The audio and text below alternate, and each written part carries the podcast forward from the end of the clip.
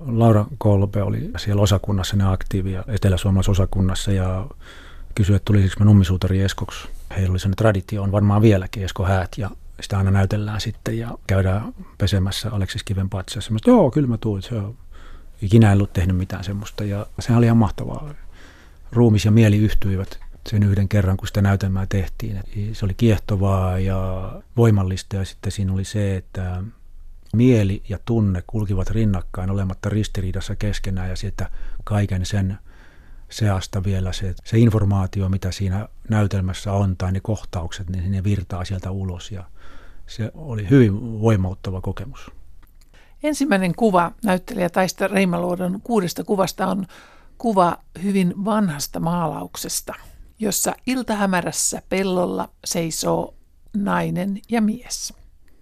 Heidän välissään maassa on kori ja kummatkin ovat ikään kuin hieman kumartuneina koria kohti. Naisella on kädet rinnan päällä ristissä ja mies on ottanut hatun päästään. Kaukana taustalla hämöttää kirkko. Taisto Reimäluoto, mikä maalaus tämä on ja miksi valitsit sen ensimmäiseksi kuvaksesi? Tämä kuva on iltakellot ja se on kuva, joka mitä ilmeisimmin on niin kuin ripustettuna aikanaan ollut aika monen kodin seinälle. Ja tuota, mä lähestyn tätä kuvaa sitä kautta, että mä olin pikkupoika kauan aikaa sitten ja meillä oli olohuone ja siellä oli keltaiset tapetit, jossa oli semmoisia pystyjä, vaakaraitoja ja sitten oli yksi seinä, jossa oli ruskea samankuosinen tapetti ja sohva ja kamina – öljykamine, joka räpätti aina sit tuulessa, vaikka se ei olisi ollut päälläkään. Ja tietenkin äidin kukkakokoelma siinä pienellä ikkunalaudalla ja piironki, jossa oli Kolumbia, peltirasi ja sikarilaatikko, josta otettiin talousrahaa ja liinavaatteita siinä piirongissa. Ja oli monesti kotona yksin ja mä kattelin sitä taulua ja se rauhoitti. Sen ääressä oli surumielistä, mutta turvallista ja monesti kun äiti oli vuorotöissä ja isä kiersi työmailla, niin saattoi olla yksinään kotona niin kuin päivisin koulun jälkeen tai ennen kuin ei ollut, oli edes koulussa, kun oli kotona tämmöinen hoitajatäti. Niin siihen pysähtyi useasti sen kuvan ääreen ja se loi myös turvallisuuden ja eheyden tunteen. Tuo maalaus on tosiaan nimeltään Iltakellot ja se on ranskalaisen 1800-luvulla eläneen maalarin Jean-François Millet tekemä.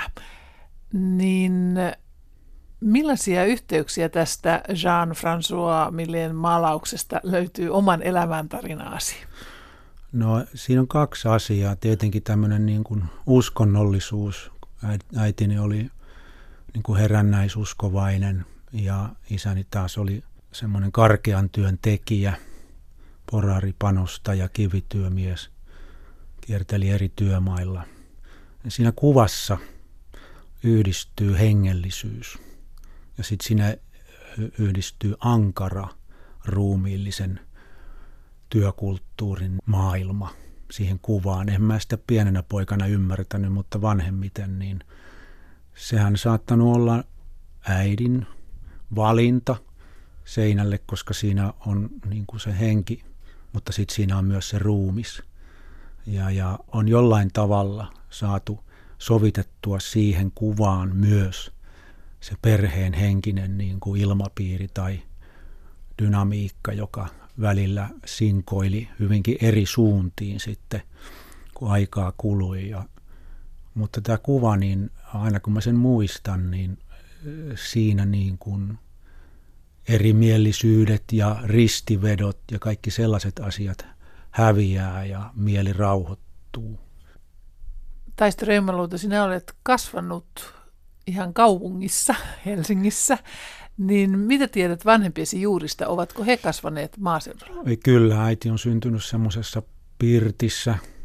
Joskus kävin siellä Hirvaskankaalla, Hirvasmäellä, Pieksämäen maalaiskunnassa – katsomassa sitä torppaa. Siitä oli tehty heinälato ja se pieni tila, 30 hehtaaria, joka oli sitten vapautunut siitä tota, torpan ikeestä ja siinä oli kaksi veljestä, Taavetti, joka oli äitini isä, ja Iekki, joka oli hänen veljensä. Ja kun Iekki oli vanhempi kuin tämä Taavetti, niin hän oli perimysjärjestyksessä ensimmäinen. Ja Iekki oli uhkapeluri tai huikentelevainen kaveri, ja hän kortilla pelasi sen tilan. Ja he kaikki joutuivat lähtemään siitä. Aika hurja juttu. Kyllä. Iekin tapasin sitten, Enoni Seppo, joka on edes mennyt, niin vei minut katsomaan tätä kuuluisaa Iekkiä. Hän oli semmoisessa vuokratöllissä pellonraidassa vanha tämmöinen kylätienpätkä.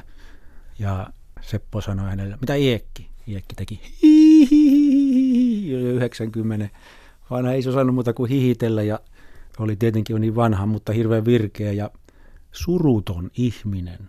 Suruton? Suruton ihminen. Mitä tarkoitat? Jotkut ihmiset syystä tai toisesta vaikuttaa suruttomilta, vaikka olisi ollut minkälaista kurjuutta tai vaikeutta. Ja hän asui todella alkeellisissa oloissa siinä torpassa.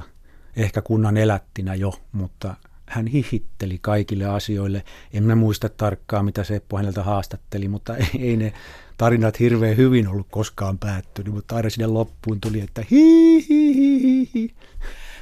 Huoleton tietyllä tavalla. Joo, huoleton, kyllä. Ää, oliko isäsi myös maaseudulta sitten? Että... Kyllä, tuolta Airakselasta, Suonejoen seutuvilta syntynyt siellä. Ja kaksi vanhinta veliä ja hänen isänsä olivat sodassa ja he olivat jossakin vuokralla jossakin, jossakin talossa ja, ja tuota, siellä ilmeisesti oli tuota ollut aika ankara se isäntä ja se oli mullekin yllätys, että häntä oli niin kuin aika ankarasti kuritettu, niinkin ankarasti, ettei viitti tässä sanokaan, että hän oli vähän rikkinäinen ihminen ja, ja epävarma valinnoissaan ja heijastui koko hänen elämäänsä sillä tavalla ja kulki ja niin kuin monet sodan jälkeen tai siinä mailla syntyneet ihmiset, niin lähtivät kulkemaan kohti etelää tai isompia kaupunkeja, mistä sitten löytyy töitä hän oli kulkija, ettei hän pysähtynyt oikeastaan koskaan. Ja nämä kaksi pohjoissavolaista sitten kohtasivat ja päätyivät tänne Helsinkiin. Joo, ja ovat tavanneet vielä niin kuin jossakin sukuhäissä Iisalmessa. Ovat jotain kautta sukua toisilleen, mutta eivät verisukua olleet. Ja tuota, äitini oli hyvin pienikokoinen ja isä oli tietenkin vähän pienempi kuin minä, 100 lähemmäs 180 senttinen ja he näytti valokuvassa aina hirveän viehättäviltä. Äiti saattoi seistä tuota kiven päällä ja isä hänen vieressään sitten oli samanpituisia. Ja tästä avioliitosta synnyit sinä. Olitko muuten esikoinen? Kyllä joo, ja sisko oli sitten kaksi ja puoli vuotta nuorempi. Että sisko asui Ruotsissa. Että hänkin on ollut semmoinen kulkija. Kuuntelet Eh, kuusi kuvaa näyttelijä Taisto Reimaluodon elämästä ohjelmaa ja jos kuuntelijana haluat muuten nähdä nämä kuvat, jotka inspiroivat keskusteluamme, niin löydät netistä, kun kirjoitat osoitekenttään kuusi kuvaa, lähetykset ja kuvat. Taisto Reimaluoto, toiseksi kuvaksi olet valinnut peltomaiseman. Tämä tasaisen kumpuleva peltomaisema voisi olla missä päin Etelä-Suomea tahansa – Kesäisen peltomaiseman horisontissa näkyy lehtipuita ja niistä koostuvaa metsää. Kuten sanoin, olet syntynyt ja kasvanut Helsingissä, niin miksi ihmeessä valitsit tällaisen peltomaiseman toiseksi kuvaksesi? 60-luvun puolessa välissä about asuttiin tuolla Malmin keskustassa Lintumäen vuokratalossa – ja isä oli jona iltana tullut kotiin ja sanonut äidille, että ostin talon. Ja sitten meni nukkumaan. Ja äiti aamulla kysyi isältä, että mitä sä sanoit, että ostanut talon? Niin, että joo, hän maksoi 50 markkaa etumaksua, että mennään katsomaan sitä taloa, että jos et tykkää, niin ei osteta. Ja äiti hyväksyi sen talon, se oli sellainen pieni mökki savimaalla ja lohkottu vieri viereen semmoisia tontteja, vähän niin kuin rintamamiestalotontteja ja siinä oli semmoinen rintamamiestalon tyyppinen talo, joka ei kyllä ollut sinne päinkään noin muuten, mutta se oli sen tyyppinen. Sitten oli sellainen kaivo, jossa oli savista vettä ja saunarakennus, jossa oli sitten ulkohuussi ja siihen me asetuttiin ja isä Valhimpan veljensä kanssa sitä vähän kunnosteli ja remontoi, mutta siinä oli sellainen kiinnostava erityisluonne siinä talossa, että se oli keväällä eri asennossa kuin syksyllä. Ja se oli saven päälle laitettu se talo ja se liikkuu aina niin kuin kelien mukaan ja että piti aina tota, oveen välillä vähän rustata eri asentoon, kun se ei aina sitten mennyt lukkoon tai ei auennut lukosta, koska se talo painoi ja nousi sen mukaan, minkälaiset oli pakkaset tai miten paljon vettä oli tontilla. Ja, ja sinne rakennettiin kaivorenkaista pieni kellari ja, ja se oli aina keväällä täynnä vettä, ei sillä mitään tehnyt, mutta kellari oli. Oliko tämä peltomaisema sitten liittyy siihen taloon? Ehdottomasti, koska Salmisen vanha rouva asui meidän vieressä ja se oli sen tien, Satakielen tien viimeinen talo, se Salmisen rouvan talo ja meidän oli toiseksi viimeinen talo ja sitten alkoi pelto. Ja pelto on miljoonien mahdollisuuksien paikka olla olemassa, että se valtava aukea ja aukeus ja laakeus, mikä siitä lähtee, ei lähde enää, koska rakennettu paljon, mutta niin aina tuonne Tuomarin kylään ja Tammistoon ja, ja Paloheinään asti. Se oli niin kuin tasankoa ja siinä oli joki välissä. Keravajoki ja Vantaajoki yhdistyi sillä Pitäjän kirkon luona. Mm, kun kerrot tuosta kuvasta ja, ja maalailet noita tuota peltomaisemaa, niin tulee niin rauhallinen olo ja tuntuu, että lapsuutesi ja nuoruutesi olivat ikuista kesää. Ja... Niin se aina on. Mutta kai sinä nyt joitakin kouluja kävit ja missä siellä kävit uh, koulusi? Tuota, koulukäynti oli mulle kyllä niin kuin alun perinkin hankalaa, että mä hirveän myöhään opin lukemaan jonkunlainen hahmotus- tai keskittymisvaikeus ja, ja tuota, A-kirjainta kirjoitin vihkoon, niin, niin sain kolme melkein sen kokosta kirjainta, kun opettaja oli laittanut siihen. Se loppurivi oli ihan pientä piiperrystä ja sitten en mä enempää lukua kirjoittanut. Äiti näytti joskus sen vihko mulle sitten myöhemmin ja koulu oli lähellä ja, ja, ja kansakoulu oli hyvä ja, ja opettajat oli tuota, asiansa osaavia ja heillä oli päättäväistä semmoista lempeätä auktoriteettia ja valtava isoja luokkakokoja, mitä 47 poikaa oli kolmannen luokalla.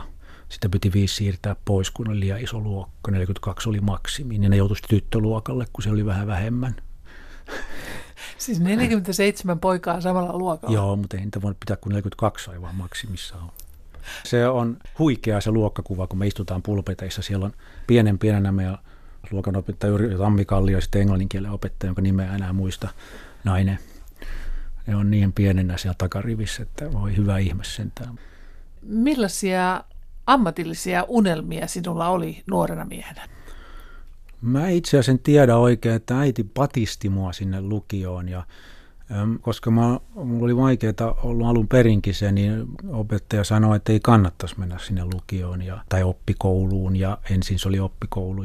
Mutta sitten mä viidenneltä jotenkin sain itteni sinne hinattua, oli joku matematiikan koe, joku muu koe ja mä läpäsin ne ja menin sinne ja olihan se ihan aika hankalaa, että hälinää oli paljon ja levotonta ja kaikki opettajat ei ymmärtänyt sitä mun olemisen tapaani, että mä saatoin unohtua pitkiksi ajoiksi johonkin, että mä en niin kuullut enkä nähnyt mitään. Ja, ja, ja tuota, mutta äiti meni kouluun ja sanoi englannin opettajalle, että kun se oli sanonut äitille, että ei, ei, ei osaa opiskella, niin sitten äiti sanoi vain, että sinä et osaa opettaa.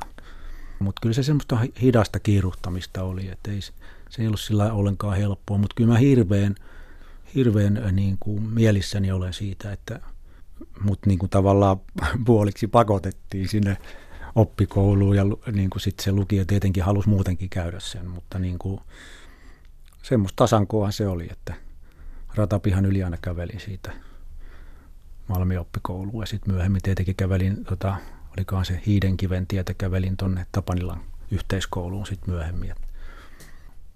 Niin me ollaan tosiaan sitä ikäpolvea, jotka kävivät kansakoulun ja oppikoulun. Joo, ja oppikoulu jo. päättyi sitten ylioppilaskirjoituksiin. Joo, kyllä. Kyllä, kyllä. Niin sitä mietin, että missä vaiheessa sitten ja millaisia näitä jatko-opintounelmia sinulla oli? Mulla on hirveästi ollut, että mä menin armeijaan ja, ja sitten tota, laitoin paperit sitten armeijan jälkeen yliopistolle matemaattis-luonnontieteelliselle ja, ja sitten jostain syystä siellä niillä sen papereilla sinne sitten otettiin sisään ja kävin luennoillakin ja kaikkea semmoista, mutta oli se outoa maailmaa, että et, et siellä oli, se oli vaativaa.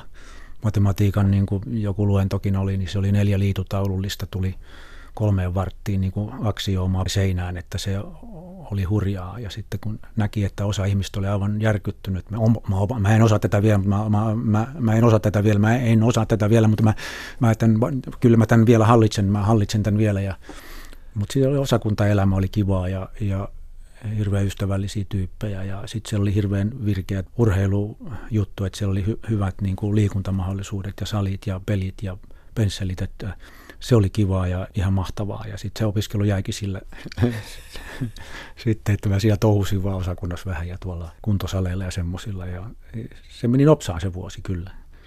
Mutta miten päädyit sitten näyttämölle, kun sinusta tuli näyttelijä? Laura Kolpe oli tota, siellä osakunnassa ne aktiivia Etelä-Suomalaisessa osakunnassa ja kysyi, että tulisiko mä nummisuutari Eskoksi. Heillä oli sellainen traditio, on varmaan vieläkin Esko Häät ja sitä aina näytellään sitten ja vähän ja sitten käydään pesemässä Aleksis Kiven patsassa. Mä joo, kyllä mä tuin, se on ikinä en ollut tehnyt mitään semmoista ja, ja tota, sehän oli ihan mahtavaa. Ruumis ja mieli yhtyivät sen yhden kerran, kun sitä näytelmää tehtiin, että se oli kiehtovaa ja voimallista ja sitten siinä oli se, että mieli ja tunne kulkivat rinnakkain olematta ristiriidassa keskenään ja sitten kaiken, kaiken sen seasta vielä se tota, se informaatio, mitä siinä näytelmässä on, tai ne kohtaukset, niin ne virtaa sieltä ulos. Ja se oli, oli hyvin voimauttava kokemus. Ne palikat oli kaikki niin kuin siinä järjestyksessä ja ne tuntui tosi hienolta, e, ennen kokematonta. Kolmas kuva Taisto Reimäluodon kuudesta kuvasta on kuva ratapihasta ja ilmeisesti jonkinlaisesta asemarakennuksesta. Kuvassa näkyy valkoinen, punakattoinen kivirakennus, jonka läpi kulkee rautatiekiskot. Taisto Reimaluoto, mistä rakennuksesta oikein on kyse? Tämä on hirveän tärkeä paikka. Malmin rautatieasema, joka vanha asema, ei se uusi, ruma möhkäle, vaan tämä siisti hienosti suunniteltu ja piirretty rakennus ja siinä oli pitkä asemalaituri, joka on nykyään purettu pois ja, ja tuota, joskus aina sinne polkupyörällä ajeltiin pikkupoikana ja äh, kerran olimme sitten ystäväni Jukan kanssa siellä ja me keksimme vallan hienon leikin, että juostaan junaa vastaan. Ja se oli sellaista, että me odotimme rautatieaseman eteläpäässä, kun pohjoisesta tulee juna. Ja mahdollisimman myöhään lähdetään juoksemaan sitä junaa vastaan ja tiesimme, että siellä välissä on siltapilareita, joiden väliin pääsee sitten turvaan ja sitä me ruvettiin harrastamaan ja, ja tuota, se oli mahtavaa. Se oli aivan mahtavaa tempautua vauhtiin ja juosta sitä junaa vastaan. Ja kuljettaja joka kerta soittaa sitä torvea aivan henkensä hädässä.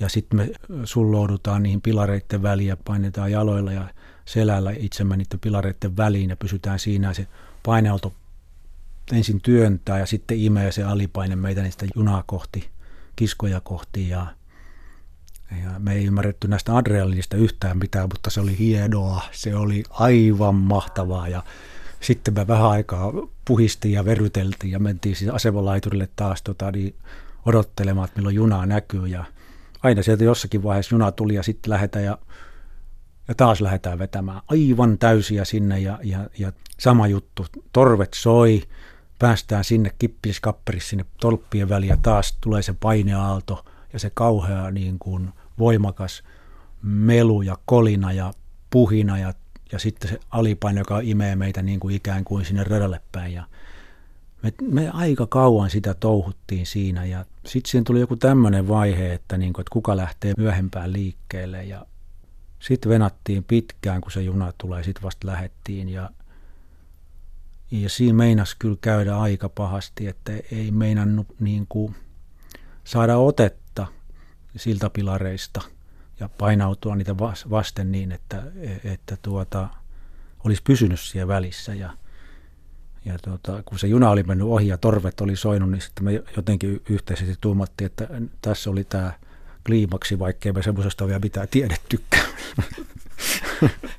Eli sen jälkeen se loppui sitten? Se loppui siihen, mutta se asemanseutu oli kiinnostava, koska me oltiin siellä niin kuin aika paljonkin ja, ja, ja siinä oli sitten sen radan eteläpuolella, niin siinä oli poliisiasema ja ravintola Tillikka ja alkoholiliike Alko.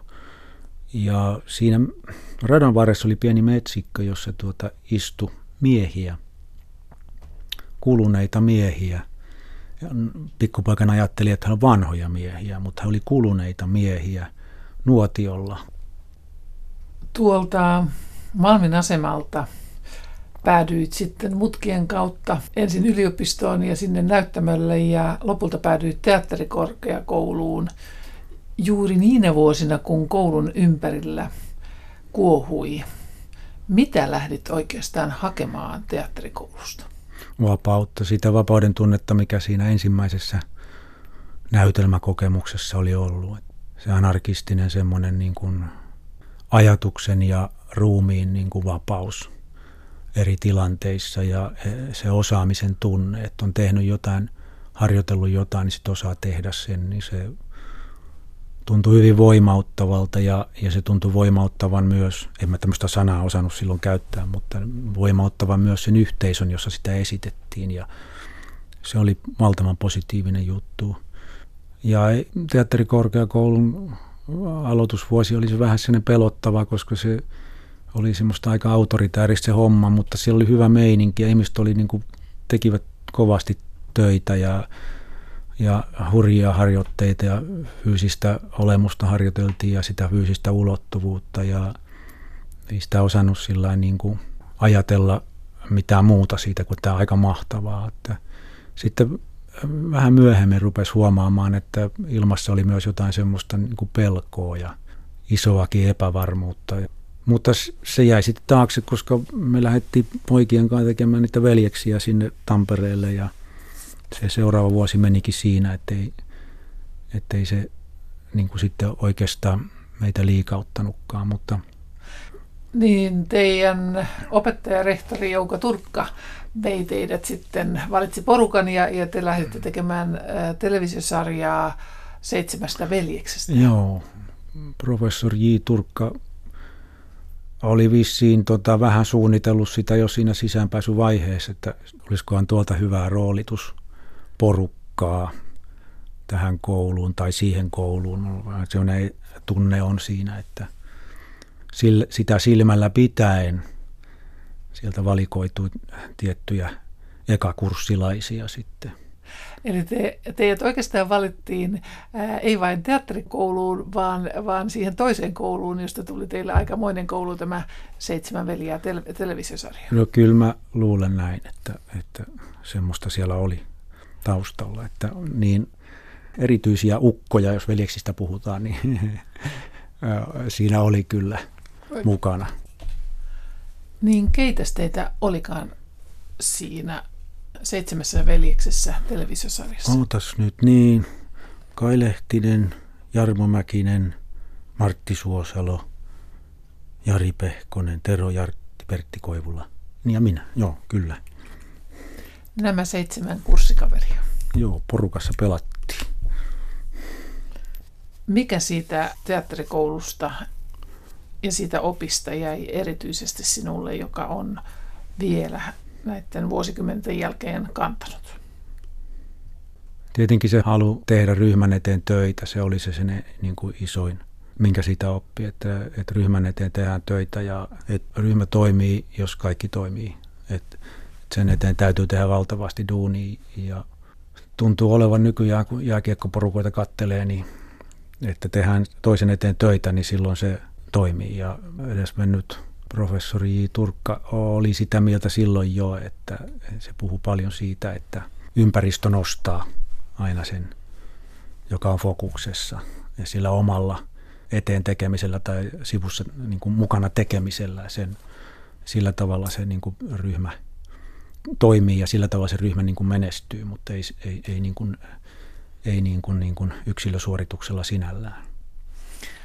Nuo vuodet olivat aika voimakkaita, mutta tuossa sitten jossain vaiheessa löysit myös elämän kumppanisi. Missä törmäsitte? Ylioppilasteatterissa tehtiin jotakin juhlanäytelmää ja nuori to, todella niin kuin tämmöinen originaali ja teräväkatseinen nuori nainen. Hänellä oli sitten semmoinen tehtävä, että hän istuu niin kuin mun roolihenkilön sylissä ja semmoisessa kohtauksessa ja, ja tuota, siinä ehtii hiljakseen tutustua ja kerran tapahtui niin, että joku rouva tuli sanomaan, että, että kylläpä sinä teit siinä hienon työn ja sitten että kukahan ihmeen rouva tuo nyt on, kun se tuohon tulee noin lähelle.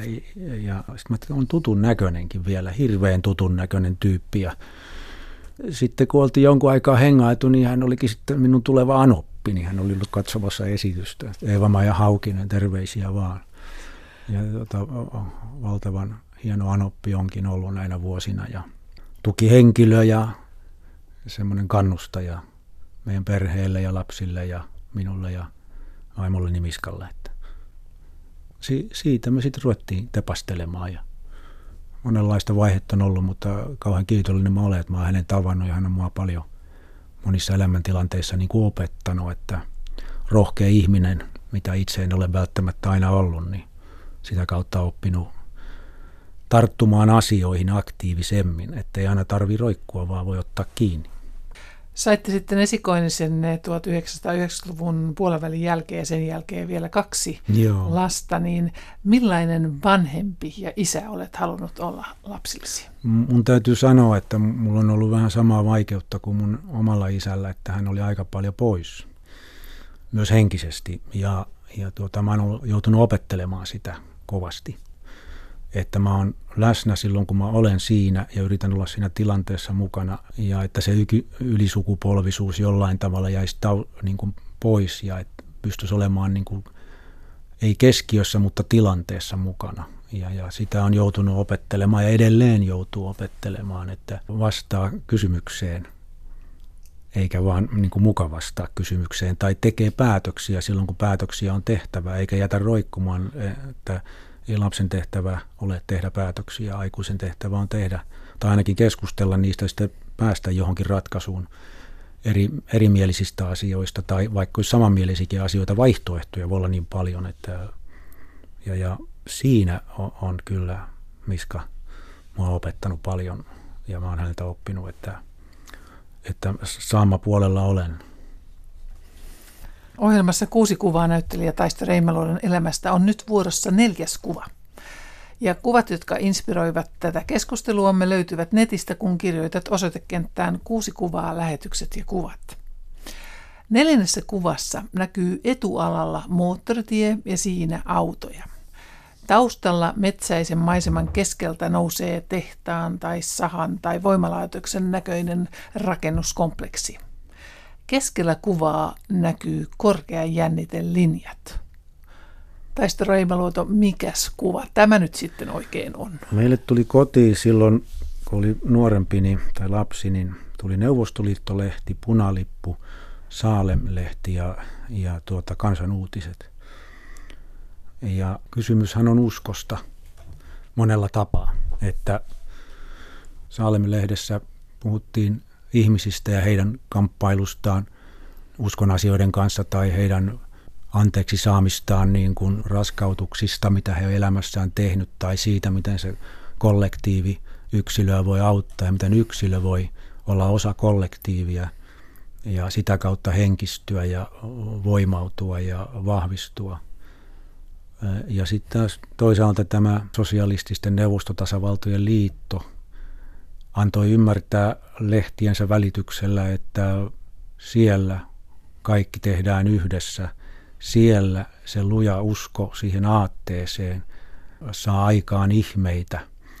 Erässäkin Neuvostoliitto-lehdessä oli kansikuvassa tai keskiaukeamalla valtava voimalinjojen kehikkojen jono, joka jatkui sinne Arkangeliin asti tai minne lie ja oli kauhean kova pakkanen siinä kuvassa ja, ja se pakkasen sini siellä sinertää siellä horisontissa ja siihen liittyy jotain jumalista siihen kuvaan, niin kuin moneen muuhunkin kuvaan, jotka selkeästi symboloivat myös jotenkin sitä ortodoksisuutta, koska ne on ristinmallisia ne, ne, ne häkkyrät, jotka menee siellä – ja niissä saattaa olla kolmekin semmoista poikittaista ristiä tai kaksi.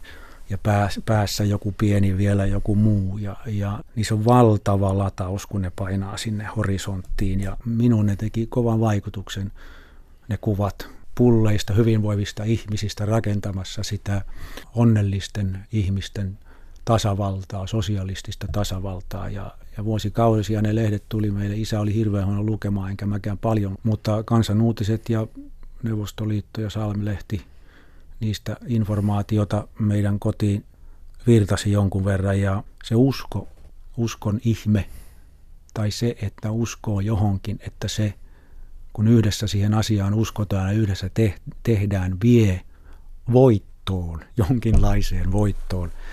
Ja ne kuvat äh, edusti monella tapaa niin niissä uskonnollisissa julkaisuissa kuin siinä Neuvostoliitto-lehdessäkin, niin sitä uskon voittoa pahasta ja onnellisten ihmisten yhteiskunta, jossa kaikilla on osansa ja paikkansa ja kaikki ovat arvokkaita. Ketään ei jätetä syrjään tai sivuun.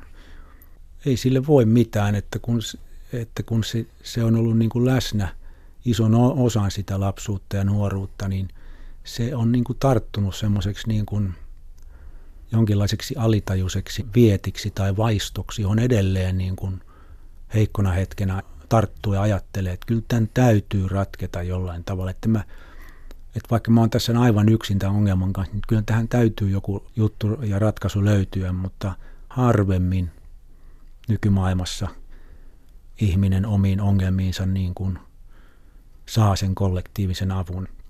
Tähän liittyy tähän voimalinjaan semmoinen yliluonnollinen kokemus, joka todella vavahdutti minut. Meillä oli pieni kesäpaikka Björnviikissä, Ruotsin pyhtäällä Lovisan lähellä, ja voimalaitostie, atomitie, asfaltoitu hieno leveä tie, josta kulkuneuvot kulkivat sinne ydinvoimalla työmaalle, jossa oli kylä neuvostoliittolaisille ihmisille ja myös suomalaisille työntekijöille, sille kauppa, posti ja kulttuurikeskus. Ja siitä he marssivat aina sitten töihin sillan yli Hestholmenin saareen ja Hestholmenin mantereen puoleisella sillanpielessä, niin siinä oli panoraama ravintola, josta sai käydä katsomassa, kun ydinvoimalaa rakennettiin. Se salmi oli ehkä 300 metriä pitkä. Siitä sai käydä katsomassa, kun se ihme nousee sinne, se uskon ja sosialismin ja Suomen yhdessä rakentama ihme, josta tulee energiaa ydinvoimalla.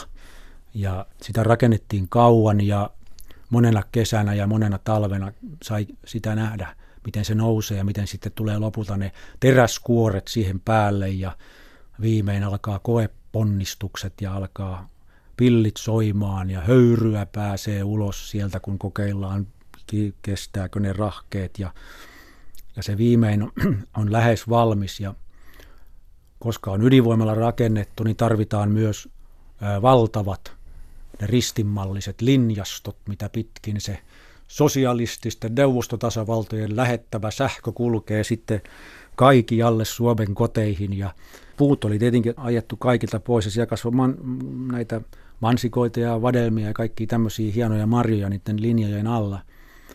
Ja eräänä päivänä, kun ajelin tunturimerkkisellä mopolla sen linjastojen alla, koska siinä oli tehty myös hyvät huoltotiet sinne alle, niin menin sinne ajelemaan ja oli kiva ajella siellä ja pysähdyin, oli kuuma, kuuma päivä. Moottori rupesi olla aika kuuma, niin sammutin ja sitten istuskelin pitkään siellä ja söin vatelmia siitä pensaasta ja sitä alkoi kuulumaan mopedin ääni. Niin kuin samanlaisen mopedin ääni kuin minulla on se tunturimopo. Ja, ja mä en tiedä, mistä se tulee. Ja, ja mä oon ihan varma, että nyt mä kuulen harhoja, että tämä ei ole totta, mä vaan kuulen harhoja, että jotenkin mun oman mopon ääni on jäänyt mun korviin tai näin, ja se lähestyy ja lähestyy, se mopon ääni. Ja yksi, kaksi se on mun yläpuolella. Ja siellä monen kymmenen metrin korkeudessa, siellä taivaalla, niissä vaijereissa, roikkuu semmoinen kori, jossa on mopomoottori, ja se kori kulkee mopomoottorilla eteenpäin. Ja siellä ei ensin näy ketään. Ja sitten se pysähtyy siellä mun yläpuolelle ja sieltä tulee kädet ulos sieltä korista. Ja sitten sieltä tulee pää ja semmoinen joku kummallinen kapistus, jonka se, ne kädet ja pää laittaa siihen johtoihin. Kolme johtoa rinnakkain, niin se sitoo tai ruuvaa ne kolme johtoa lähekkäin toisiaan. Ja sitten se laittaa sen mopon käyntiin ja jatkaa. Ja mä en tiedä kuinka kaukaa se on ollut tulossa sitten, että onko se ollut monta viikkoa ja matkalla siellä johtajan päällä. Se oli siis semmoinen asentaja, joka sosialistisen neuvostotasavallan oppien mukaan laitto tietyin välein niitä pidikkeitä, että ne johdot eivät liikaa heilu eikä tule jotain oikosulkuja. Ja sinä söit siellä vattuja ja Joo, kyllä, ja se oli, se oli kyllä hengellinen kokemus. Sosialistinen henki laskeutui minun hetkeksi. Ihan siis se oli niin yliluonnollista, kun ei tiennyt, mistä se tulee. Oli niin kuin semmoinen niin kuin kosminen jumaluus siinä kerta kaikkia olemassa. Viides kuva on ehkä monille tuttu maalauksesta. Kyseessä on Hugo Simberin vuonna 1903 maalaama haavoittunut enkeliniminen teos. Ja alkuperän hän löytyy Ateneumin kokoelmista ja isompi versio samasta aiheesta valmistui joitakin vuosia tuon 1903 jälkeen ja löytyy Tampereen tuomiokirkosta. Maalauksessa on kaksi totista poikaa ja he kantavat paareilla istuvaa haavoittunutta enkelityttöä. Tampereen tuomiokirkon ja tässä sinun versiossa näkyy taustalla kaksi tehtaan piippua. Taisto Reimeluoto, miksi valitsit tämän kuvan yhdeksi sinun kuvistasi? Tähän liittyy kuva kotoa. Siellä oli myös sellainen kuva makuuhuoneen seinällä, jossa on kaksi lasta, joka varmasti on ihan yleinen ollut suomalaisissa kodeissa. Ja siinä oli semmoinen enkelineito sen rotkon reunalla myös. Ja mä ymmärsin sen kuvan, että se jotenkin varjelee se enkeli niitä lapsia – mutta se mä en uskonut siihen, että, että jos tuosta nyt joku luiskahtaa tuosta, niin se on ihan sama, onko sulla siivet seljässä vai ei, niin sä et pysty tekemään yhtään mitään, että toi on kyllä aika huttua toi kuva, että en usko, että siitä tulee yhtään mitään, että eihän se osaa edes uida, sitä, sitä paitsi jos tuo siivet kastuu, niin sehän painuu pohjaa kuin akuankka, että ei tosta ei, tu, ei kerta kaikkiaan tule mitään. Se oli vähän ahdistavaakin sillä tavalla, koska ymmärsi selityksen, mutta ei ymmärtänyt konkretiaa. Ja kun näin tämän haavoittuneen enkelin sitten siellä tuomiokirkossa aikanaan, jonka muuten J. Turkka vei meidät katsomaan sitä sinne ja sanoi, että ne on niin Tampereen tehtaan piiput. Ehkä ne on sitten sieltä Töölöstä näkyvät tehtaan piiput, mutta se tärkein asia se kuvassa on se, että toi enkeli tarvii apua. Ja se on hirveän vapauttava ajatus, että se, joka auttaa, tarviikin apua. Ja noi, jotka on autettavia, auttaa tota, joka on joutunut aina auttamaan vaikkei se ole siihen pystynyt.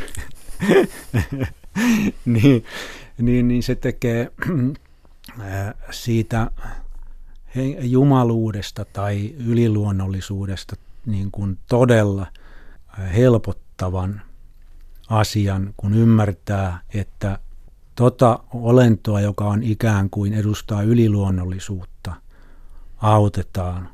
Ja kun ihminen auttaa yliluonnollista haavoittunutta olentoa tai huonossa iskussa olevaa olentoa, hän toimii niin kuin ihminen toimii lähimmäiselleen. Ja tavallaan nuo pojat tekee sen teon, että jokaisen ihmisen pitäisi tehdä toisilleen ja itselleen, että se henkisyys tai universaali solidaarisuus tai humanismi toteutus. Ja nuo pojat on niin kuin tämmöisiä niin kuin jokamiehen enkeleitä, jotka toteuttaa sitä universaalia humanismia, lähimmäisen rakkautta ja empatiaa. Eikä niillä ole siipiä selässä ollenkaan. Olet myös runojen lausuja ja elänyt runojen parissa pitkään. Toimit pitkään lähes kymmenkunta vuotta Kajanin runoviikon taiteellisena johtajana ja runous on elänyt sinussa ja sinun kauttasi vahvassa, niin mikä siinä viehättää? No, mä puhuin tuolla alussa jo siitä, että on ollut tietynlaista keskittymisvaikeutta ja runot on sillä tavalla vähän armollisempia, että ne on tiiviiksi pakattuja pieniä kokonaisuuksia. Sitten kun sä oot sen oppinut, niin sä voit laittaa niitä tiiviiksi pakattuja pieniä kokonaisuuksia peräkkäin ja joskus käy niin, että sitä saa vähän isomman kokonaisuuden ja on kiva tehdä ihmisille niitä runoja. Koska runojen esittäminen on joka tapauksessa hyvin poikkeuksellista Suomessa. Ja, ja sitten kun joku sen tekee, niin se on aina palkitsevaa ja on lääkitsevää. Niin runoihin on aina turautettu niin paljon asiaa, jota ei kaikkea oivalla siinä hetkessä, vaan ehkä myöhemmin. Ja sitten monet ihmiset, ainakin tutut, niin ne sitten hakee sen runon uudestaan ja, ja sitten tuota, lukee sen ja, ja haluaa opetella itsekin niitä runoja. On ollut kivaa se, että on esittänyt jonkun runon ja sitten joku hakee sen ja opettelee itsekin sen, koska on kuullut sen ensin livenä. Ei sen takia, että minä sen olen esittänyt, vaan on kuullut sen ylipäänsä puhuttuna, ei paperilta, nähtynä. Sanoit, että runot lääkitsevät, niin tässä viidennessä kuvassa on tuo haavoittunut enkeli, niin mietin sitä, että miten oletko runoilla lääkinyt vai millä olet lääkinyt niitä haavoja, joita elämänmyrskyissä syntyy? Varmaan, että kyllä siellä semmoisia samaistumiskohtia on. Mutta niin, jos ihan totta puhutaan, niin on olemassa joitain semmoisia kohtia, jotka – nousee aina uudestaan ja uudestaan mieleen ja ne niin kuin tuntuu raskailta, mutta mä jossakin vaiheessa ymmärtänyt sen, että on olemassa kaksi puolta. On se valoisa puoli ja sitten on se raskas puoli tai on se niin kuin kevyt puoli ja raskas puoli ja, ja täytyy hyväksyä se raskaus välillä. Niin sitten ne kevyet puolet tuntuu sitäkin maukkaammalta. Kuudes kuva on kuva, joka vielä on ottamatta. Taisto Reimäluoto, mitä haluaisit nähdä tuossa kuudennessa kuvassa? Mulle tulee aina mieleen sellainen kuva, kun mun isä rupesi olla aika huonossa kondiksessa, jo se istui, istui tota, kotimökin rappusilla siellä Malmilla jo, tai Tapanin vainiolla ja katto koivun latvoja ja tuuli heilutti niitä latvoja ja sitten sanoi vaan, että